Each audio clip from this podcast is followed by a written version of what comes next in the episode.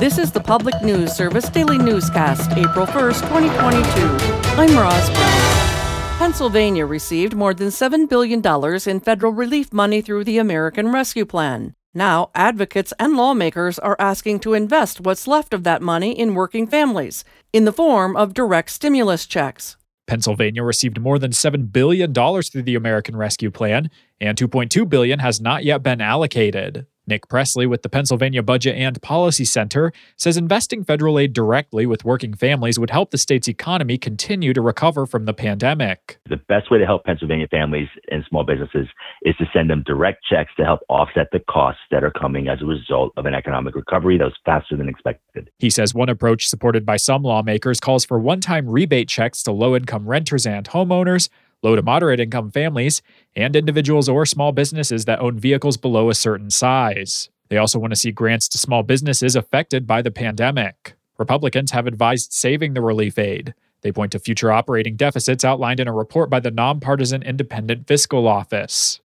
For years, members of South Dakota's LGBTQ community have fought state policies they describe as discriminatory, and people who are transgender have had to do so without supportive local voices to turn to. But as Mike Moen reports, one group is trying to change that. During this week's Trans Day of Visibility, South Dakota advocates not only paused to celebrate, but also discussed how to build support year round. Jack Fonder is with the Transformation Project, which formed two years ago. He notes convincing all the state to embrace these individuals is half the battle. The trans community has lacked guidance when its members face backlash or deal with other obstacles. We had parents that are reaching out to other states and having to travel to try to get that help and the assistance. And how do I help my kid through that? Fonder says their outreach includes welcome kits that detail resources in the region. The organization has also opened a free clothing boutique that specializes in gender diverse fashions. While the Transformation Project is geared toward trans youth and their families, leaders say they strive to support all age groups.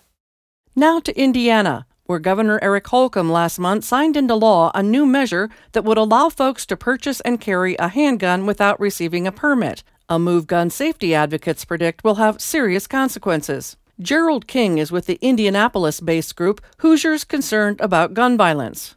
It seems to us that large numbers of people who would not have passed background checks will now go to gun shops and buy guns.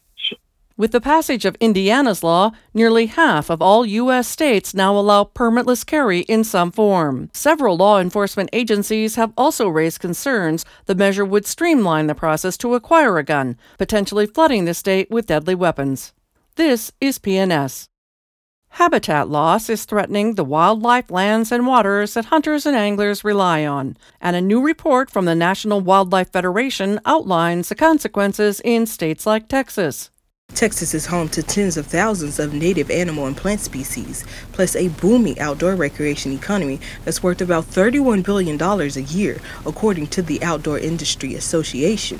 Aaron Kindle, NWF's Director of Sporting Advocacy, calls habitat loss perhaps the greatest single threat to wildlife. Time is now. Can't take too much more habitat loss and continue to enjoy the things we've enjoyed in the past. The report says wildlife and plant species in the United States have lost an average of 6.5 million acres of vital habitat over the last two decades. The amounts and consequences vary by species but the outdoor recreation industry supports almost 300,000 jobs in the Lone Star State.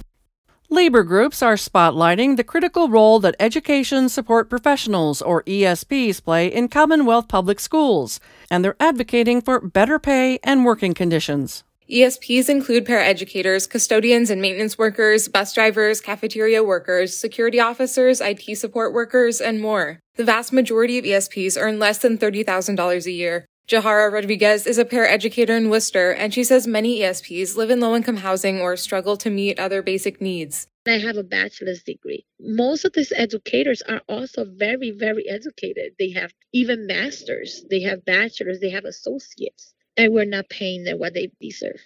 The Massachusetts Teachers Association put together what it's calling the ESP Bill of Rights to demand a living wage, affordable health insurance, paid family and medical leave, job security, and recognition as educators, among others. Today and tomorrow, the union holds its annual ESP conference for professional development and networking.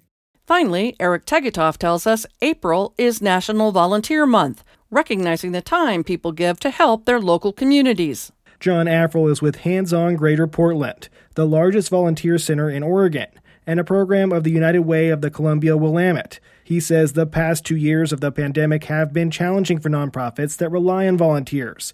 However, Afrill says interest in volunteering never fully waned. One of the things that's been so rewarding in the past couple of years is seeing the influx of people really wanting to give back and support their community Afrill says social distancing rules and other regulations due to COVID 19 often meant organizations had to limit the number of opportunities available. His group pairs people with volunteer opportunities in the area that interest them.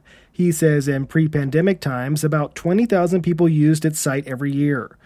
This is Roz Brown for Public News Service, member and listener supported, heard on radio stations, your favorite podcast platform, and you can find our trust indicators at publicnewsservice.org.